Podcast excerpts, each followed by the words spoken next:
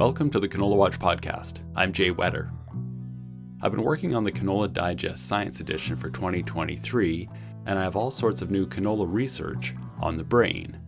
That means a new round of science themed podcasts.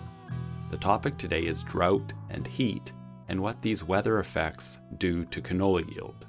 My guest is. I'm Raju Soolanayakanahally, research scientist with Agriculture Agri-Food Canada, based out of Saskatoon. Soolanayakanahally just completed a study called Impact of Drought and Heat During Flowering on Canola Yield. You can read the full report in the research section at saskcanola.com. Here we go, starting with a little history about our guest. Raju, how did you get into science?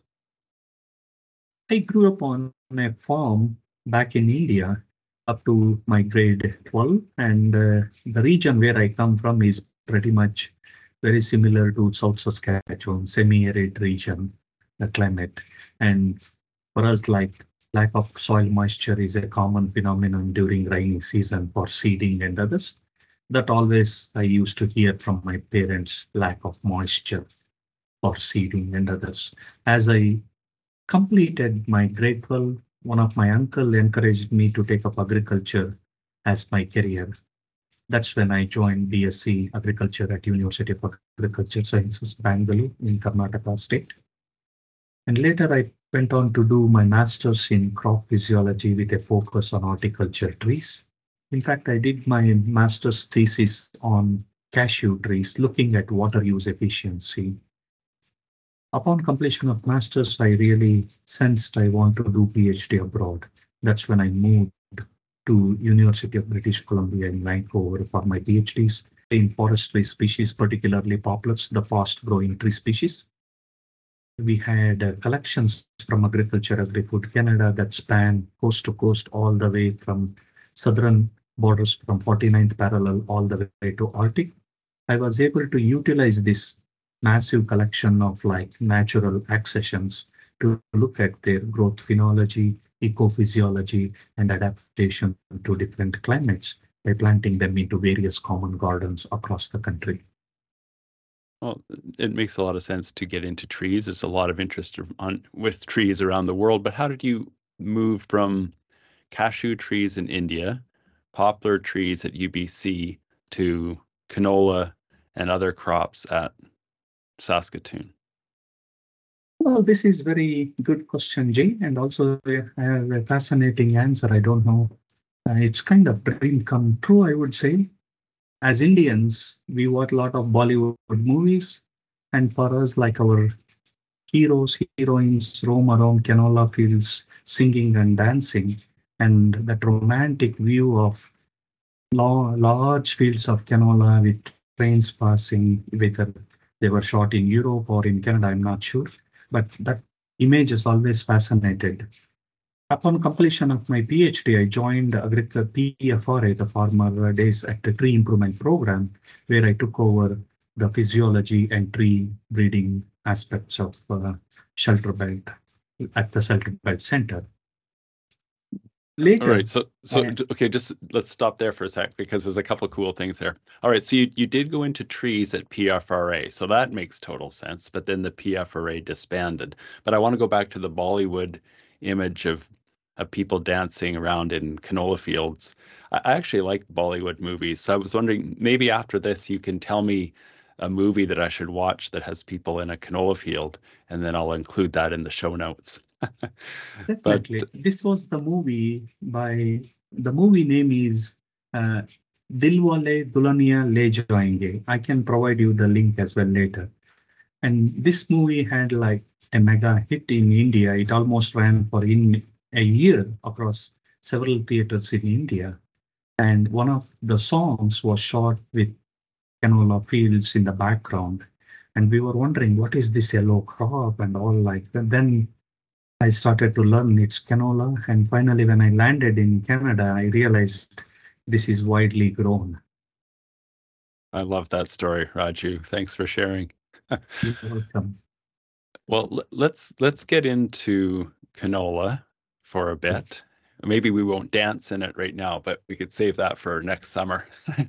Uh, so, so the study you did on it's called impact of drought and heat during flowering on canola, and the timing of this seems perfect because I think a lot of the reasons for lower canola yields over the past five years on the prairies is related to heat and drought. Is that the reason why this study got funded? You are spot on, Jay. When I took over like some of the agriculture crops to research, one of the aspects I was very keen on looking at how major Canadian agriculture crop respond in response to excess heat, lack of soil moisture, or flooding, or salinity. These are my interests. When I moved to Saskatoon and got relocated in January of 2015, after discussing with my colleagues here at the center, I submitted a proposal to Agriculture Development Fund to the Ministry of Saskatchewan as well as SaskCanola with an expressing my interest that I would like to look at what would be the impacts on canola flowering and yield when there is drought alone, heat alone, and heat plus drought combinations. I've got a couple questions about the genetics, but let's start with what drought and heat do to canola. Like, why do yields drop when it's hot and dry? I mean, I could I could guess, but what's your plant physiologist perspective?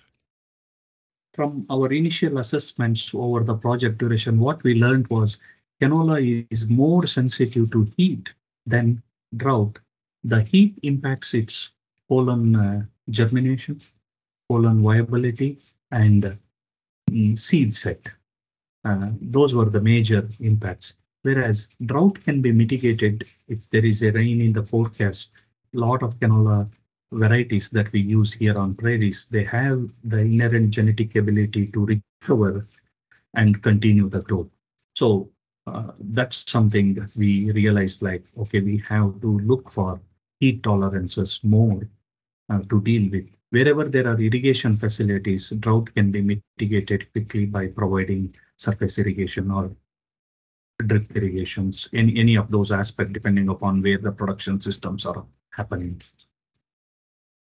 Hmm, okay, so heat is worse than drought, which is really interesting. I'm, actually working on an article for Canola Digest, trying to figure out why certain areas of the prairies like there were certain years and certain parts of the prairies that had very good yields, like averages actually above 50 bushels per acre. And one of the ones I was just looking at before I talked to you was around Yorkton, Saskatchewan. Now, the really interesting thing is that Yorkton had uh, a 50 plus, the, the, the, the census area around Yorkton had a 50 plus bushel canola yield in 2019. And then only well, I mean, it was pretty good, but remember 2021, the drought year, um, yeah. the yield dropped off quite a bit. But the, the two years had basically the same in season rainfall and spread nicely throughout the growing season. But 2019 was was cool, 2021 was hot, which exactly underlines what you were just saying is that canola tends to be more tolerant of of drought, if you can say that, then certainly than it is of heat. That's correct, Jay. You are spot on with your observations uh, at Yorkton, how you the yields differed between 2019 and 2021.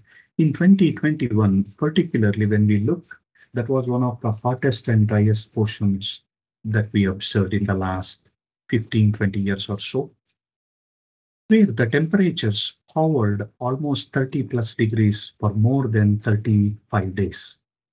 And that coincided with canola flowers coming out all the way up to kind of like it fell into the pod filling stage as well.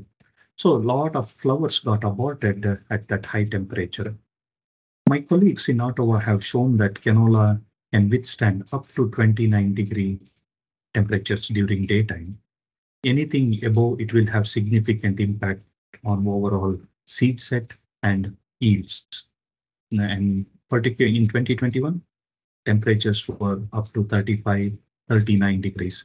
So it devastated a lot of uh, the yields due to flower abortions and improper seed set. With this study, you're looking at genetic differences. What we should talk about first is this nested association mapping, these founder lines that help you do this work. Can you tell me what the the NAM, the nested association mapping founder lines are? Definitely.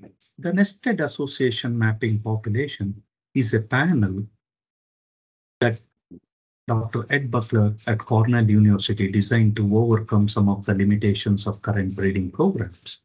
What this design allowed is you can cross a common inbred line was crossed with another 50 diverse founder lines to create a large population of biparental RILs, uh, what is recombinant inbred lines. Uh, and this led uh, to creation of some 5,000 uh, recombinant lines by growing them for six generation. This activity was led by my colleagues here at Saskatoon location, Dr. Isabel Parkin, Steve Robinson, and uh, Brassica napus breeder Sally Vail. They were the champions of putting this population together. This NAM population parents contained representative of diverse lines originating from Canada, Poland, Germany, France, Denmark, Sweden, Australia, North Korea, South Korea, Argentina, and China. So we captured a lot of background genetic variations for canola. And even though this population was designed to study genetic architecture of complex trait, one of the goals that our AAFC scientists put was to create a resource that would be useful for canola research community as a whole. So once they created this population, it is made available to researchers within the canola community to usually use in their research activities. How did you use the line for this or the, the nested association mapping, the NAM lines for this particular study? I utilized initially the parental lines, the 51 founder lines, uh, to see how much variation exists among these uh, founder lines or parental lines that are used to develop the recombinant inbred population in their capacity to withstand drought, heat alone, and heat plus drought combinations.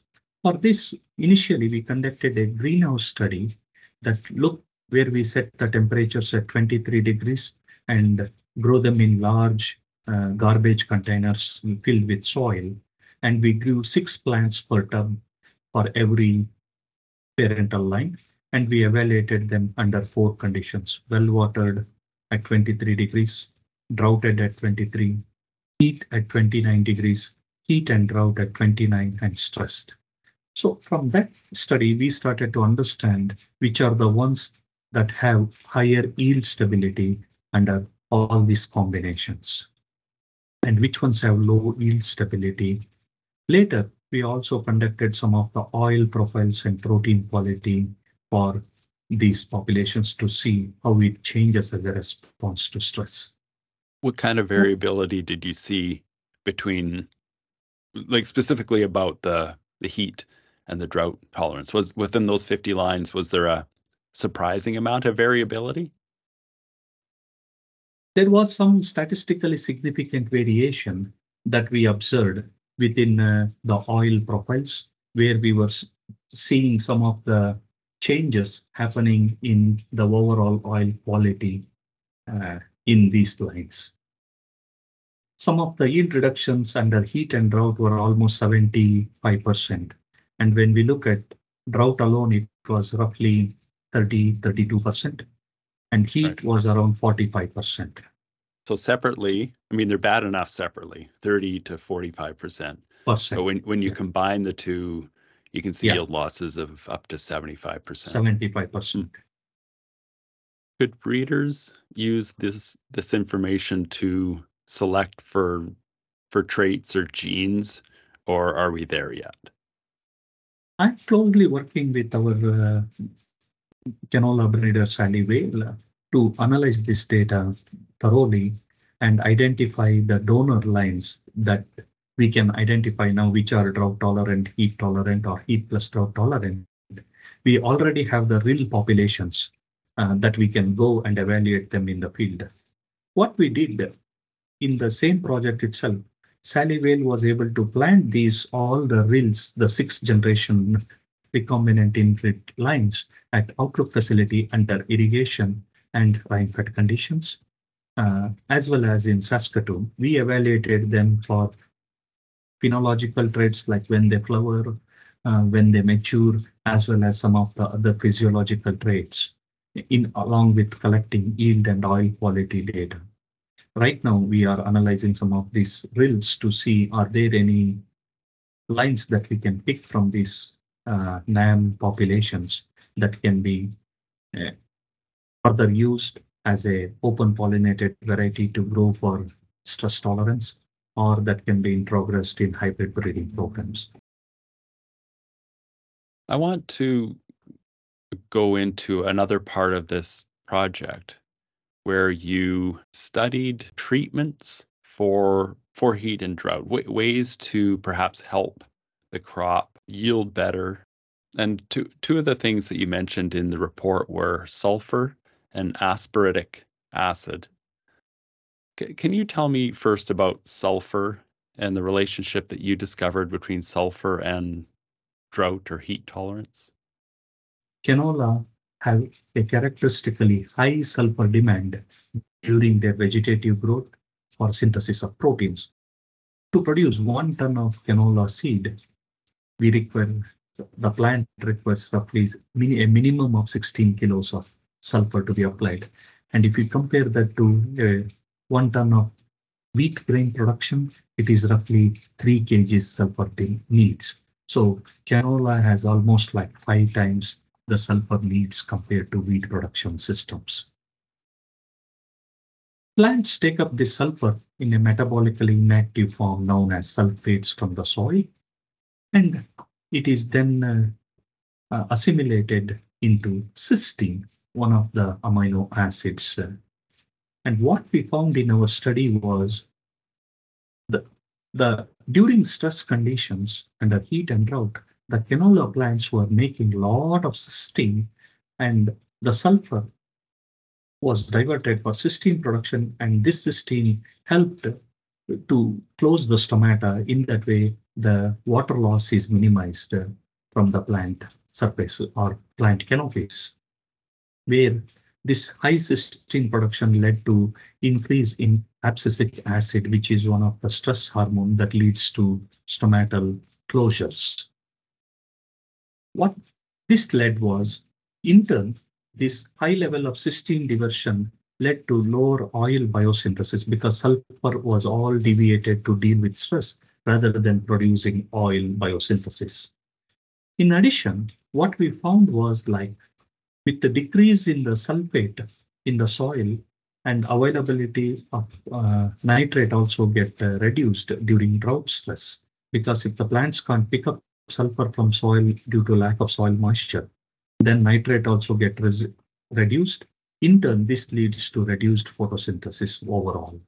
So moving forward, what we are interested in is to understand the balance between nitrogen and sulfur ratios to have that yield stability and better oil quality.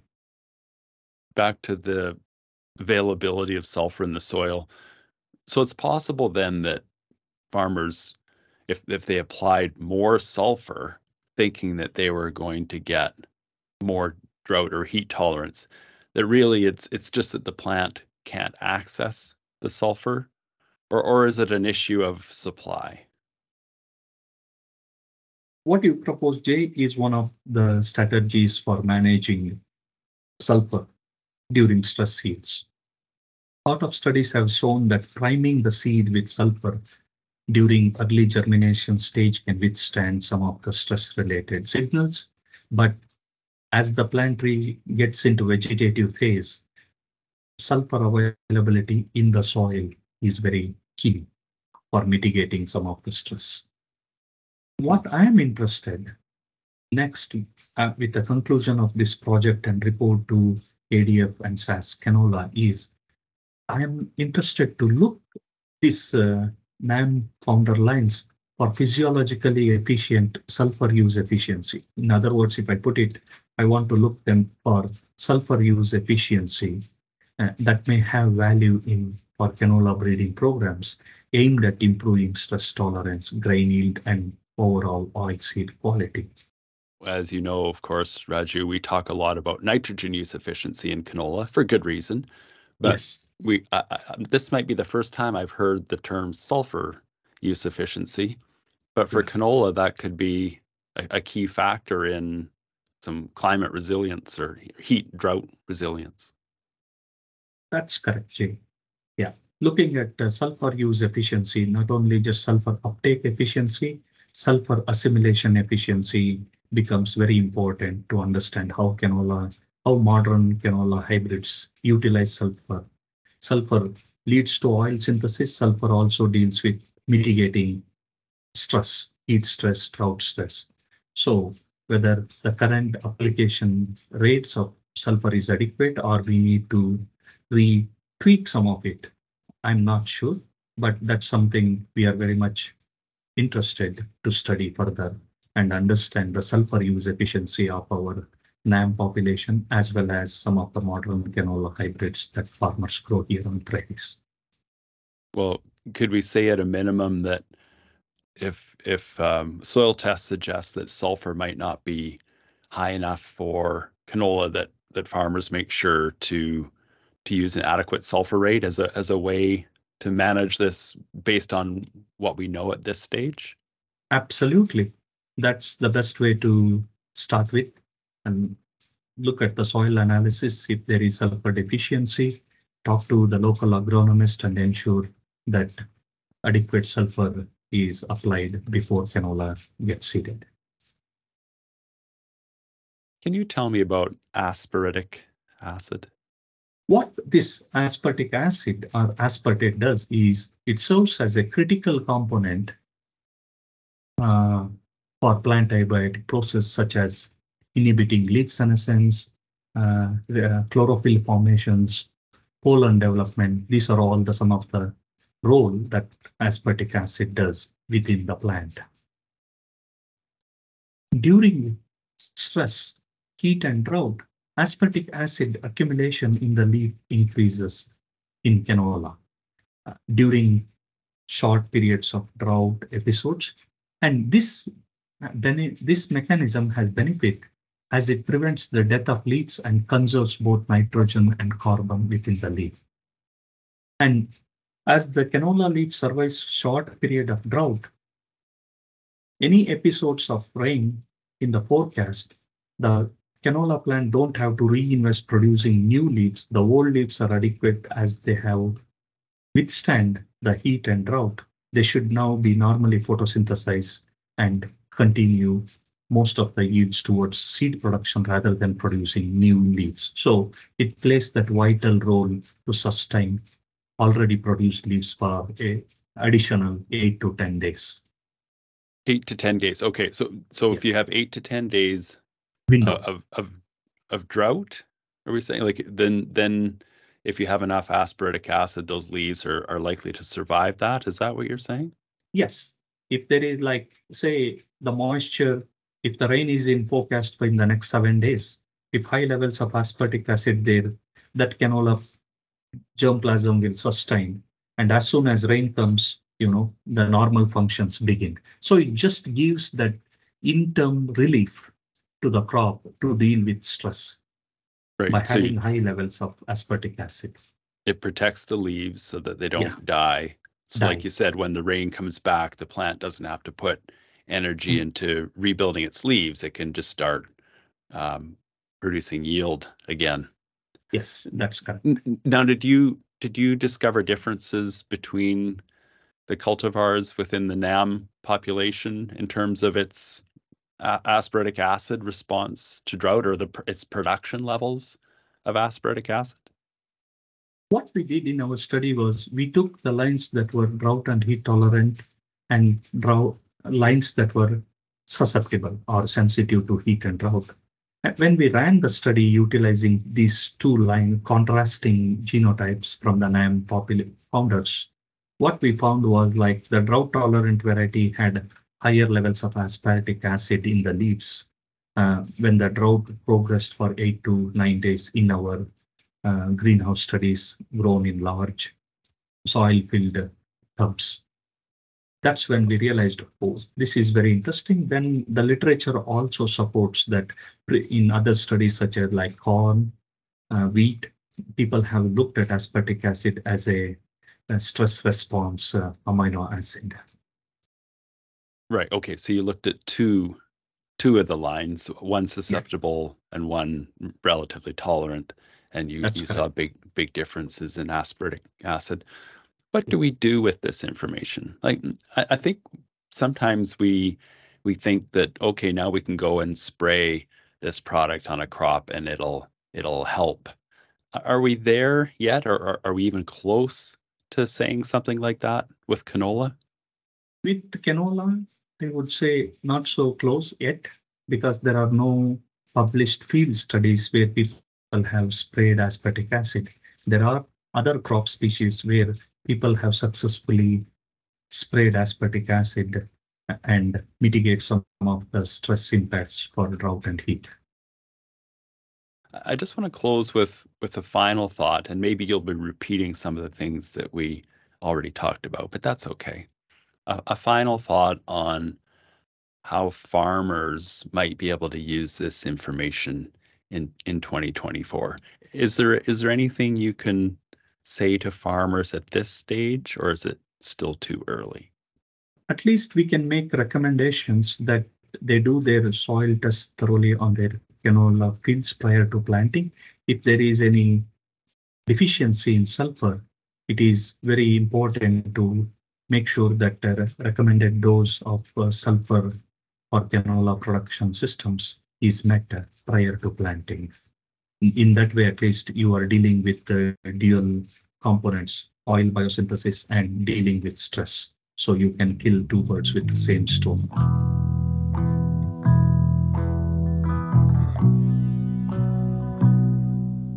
So interesting. Thank you, Raju, for doing this work. Thank you, Jay. My pleasure, and thanks for having me on your podcast. Raju Soolanayakanahally is a plant physiologist and research scientist with Agriculture and Agri-Food Canada in Saskatoon. You can find the full report of his study, Impact of Drought and Heat During Flowering on Canola Yield, in the research section at saskcanola.com. Then, later in the day after you've read that report, and you're ready to wind down, watch the 1995 Bollywood movie Dilwale Dulhania Le Jayenge and see how flowering canola can enhance a love story. It also goes by the abbreviation DDLJ. Search DDLJ movie 1995. Majority of my generation, we associate uh, falling in love with that movie. Canola Watch is an agronomy service from the Canola Council of Canada with support from the three prairies based canola grower organizations SaskCanola, Alberta Canola, and Manitoba Canola Growers.